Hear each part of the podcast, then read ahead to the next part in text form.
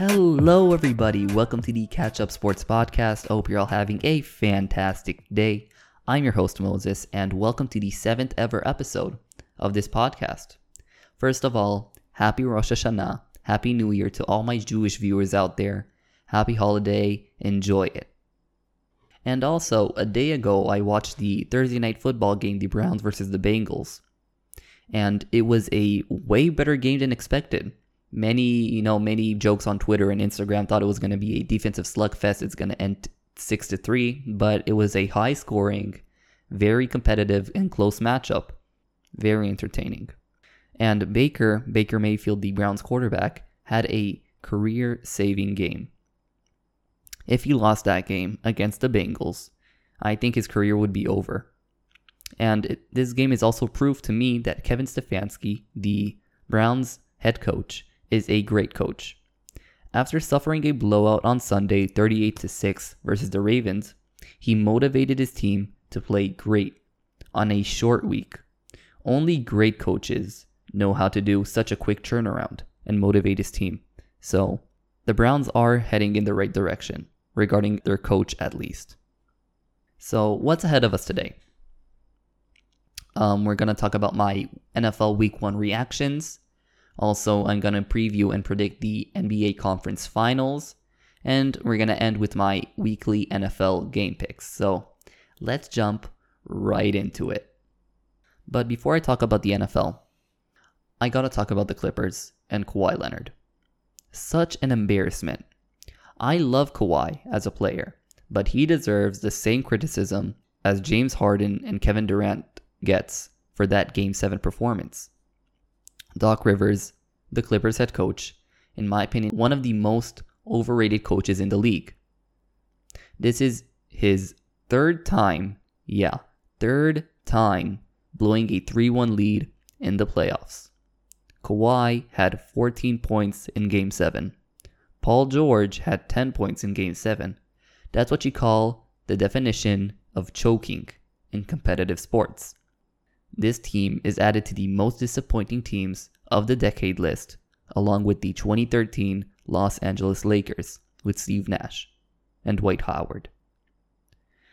And I have nothing but praise for the Denver Nuggets. This team is battle ready, mentally tough.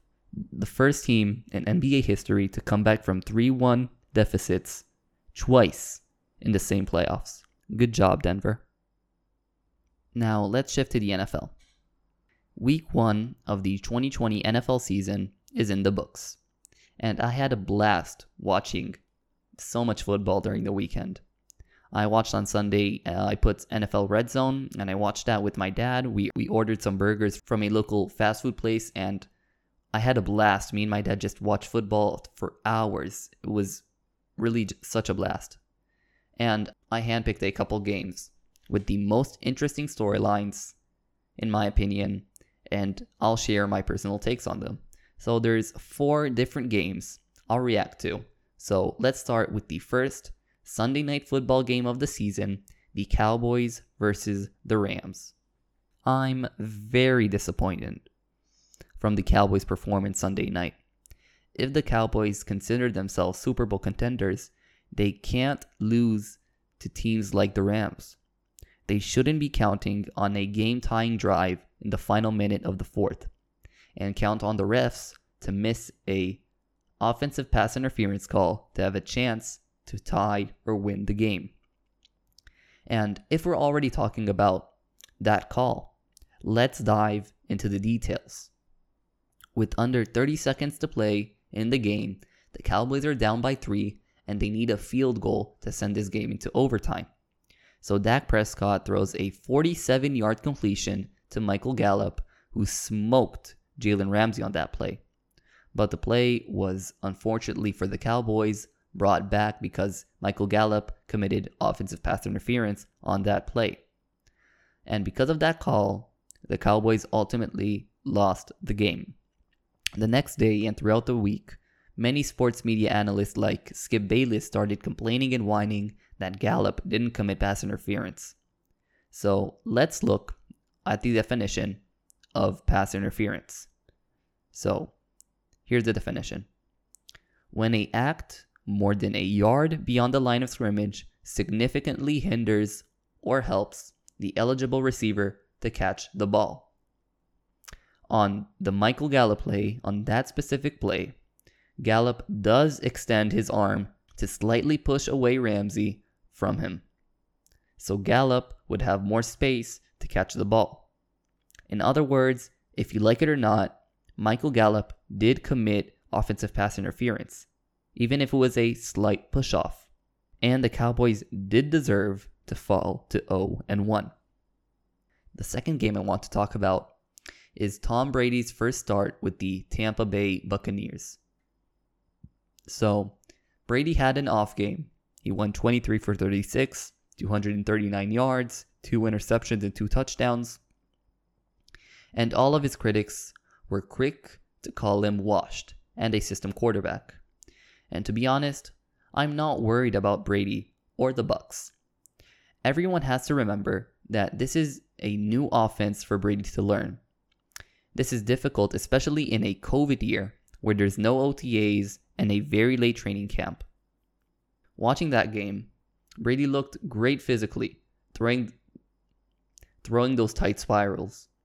By week 3 or 4, when this offense starts clicking and stops being sloppy, the Bucks will have one of the best offenses in the league, like they should be. The day Brady will be washed is when Brady physically can't throw the ball at an NFL level. But if by week 3 or 4 this offense isn't performing, there's a problem. The third game I want to talk about is Joe Burrow's first NFL start. So it's the Chargers versus the Bengals.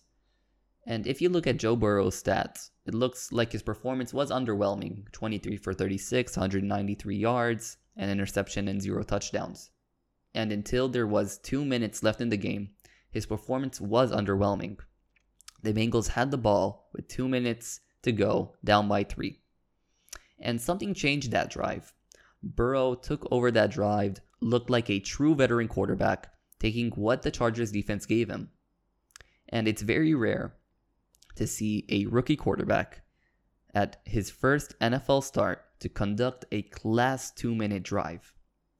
Burrow drove his team inside the 10 yard line, almost scoring a touchdown and winning the game, if AJ Green wasn't called for offensive pass interference. Sadly for the Bengals, their kicker missed a 31 chip shot field goal to send this game into overtime. Regarding the Chargers, I'm a bit concerned. Their offense led by Tyrod Taylor, scored only 16 points versus the Bengals. The Chargers have unlimited talent on offense and a solid defense, and they barely beat the worst team in the league last year. Maybe the Chargers aren't as good as we thought they would be. But regarding Joe Burrow's performance, he's got a lot of potential. And on Thursday night against the Browns, he balled out, throwing the ball more than 60 times for 360 yards and three touchdowns. The future is bright, Cincinnati. I'm happy for you. The fourth and final game I want to talk about is the NFC North marquee matchup the Packers versus the Vikings. So I gotta say this Aaron Rodgers came mad into the season. His team drafted his potential replacement, so Rodgers decided to revert back to his MVP unstoppable form to prove his team wrong for drafting a quarterback. He went for 32 for 44, 364 yards, 4 touchdowns, and 0 interceptions, scoring 41 offensive points in that game. I'm very excited to see that Aaron Rodgers is finally truly back. And I'm really concerned about the Vikings their new young and inexperienced secondary played like Swiss cheese Sunday. The Vikings need to figure this out as soon as possible to have a chance to win this division. Now, let's shift to this. The conference finals in the NBA playoffs has started, so I want to lay my predictions and thoughts. Because these two matchups are very intriguing, I'd like to start with the East, the Celtics versus the Heat. It's the team of all stars versus a true playing all around good team. I think all of the matchups we could have got in the Eastern Conference Finals, this is the best matchup we could have got. I'll take the Celtics in seven because the Celtics are more battle hardened than the Heat, in my opinion, after beating the Raptors in a grueling seven game series. But also, you never know. The Heat do have Jimmy Butler and Bam Adebayo and a great team around them. So the Heat have a great shot to advance to the finals. And I'm currently recording this, in a couple hours is going to be game three of the Heat Celtics series. And the Heat are leading 2 0. And I just want to say this. If the Heat win the game and they go up 3 0, this series is over. It's going to be sweep. But if Boston wins that game, I think Boston has a great chance to advance to the finals. This is the most important game of this series, and I'm excited. Now, on to the West Nuggets versus Lakers. This season is, in my opinion, LeBron's last shot to reach the NBA Finals. Next year, the Warriors are coming back, the Nuggets are going to be back, the Clippers are going to be back, and I think angrier. Also, the Blazers are going are coming back. And most importantly, Luka Doncic and the Dallas Mavericks are going to establish themselves as a championship caliber team next season. I don't think LeBron and the Lakers will let this last shot slip away. I'm taking the Lakers in six, but if this series goes to a game seven, then Denver will advance. I trust Denver in game seven. Now, let's move on to my NFL Week 2 game picks, my favorite segment of the week. Now, week 2 of the NFL season is upon us, and you know what that means. Here's my weekly picks. I'm currently 11 and 6 after picking the Browns to beat the Bengals on Thursday Night Football on my Twitter. The link is in the description for my Twitter. So, before I start with my picks, I want to know what are your picks this week? Do you have any bold predictions? Write them in the comments or at my Instagram or at my Twitter. I'll respond to any comment. So, let's start with my picks. The first game I'm predicting is the Giants at the Bears.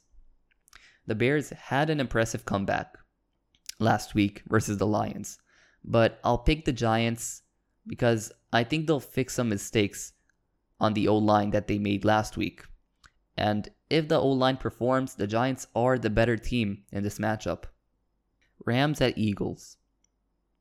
The Eagles' offensive line was broken to pieces last week by Washington's defensive line.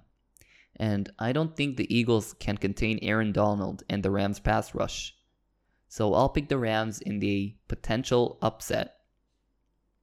Falcons versus Cowboys. Falcons at Cowboys. I'm going to pick the Cowboys. They're the home team, and I don't think highly about the Falcons this year due to their coaching staff. Panthers at Buccaneers. I'm just going to pick the far better team in this one, the Tampa Bay Bucks. Niners at Jets. I think Adam Gase, the Jets head coach, is the worst coach in the league by far, and the Jets roster is also one of the worst in the league. I'm just going to pick the 49ers, even though George Kittle is not available Sunday. Broncos at Steelers. I'm going to pick the Steelers just because they're the home team. Jags at Titans. Gardner Minshew and the Jags really impressed me week one. But the Titans are a better team, and they're the home team. And I think they're going to win this game if Gostkowski can kick this time. Pray for Gostkowski. Lions at Packers. The Packers had the Lions number for years now. And nothing will change this week. Packers win. Bills at Dolphins. This is a potential upset for the Dolphins because the Bills, a cold team city, the Buffalo Bills, are traveling to Miami in September when it's the most hot there. But I'm just going to pick the Bills. I'm going to go save this pick. But you heard it here that this is a potential upset, but I'm still going to pick the Bills. Vikings at Colts. Philip Rivers didn't change since his Chargers days and still throws the ball to the opposing team consistently. I think the Vikings will get back on track and will win this game. Washington football team at the Arizona Cardinals. Washington did upset the Eagles last week, but the Cardinals are way more dynamic and they really surprised me when they beat the 49ers last week and I'm pretty high on them, so I'll pick the Cardinals in this one. Ravens at Texans. This game was a blowout last year. And now, without DeAndre Hopkins on the Texans roster, this could get really ugly. I'll pick the Ravens in this one. Chiefs at Chargers. The Chargers offense looked flat against the Bengals. And against the Chiefs, you need to run up the score to have a chance to win the game. I'll pick the Chiefs. Sunday night football, Patriots at Seahawks. A great primetime game in my opinion. Russell Wilson versus Cam Newton.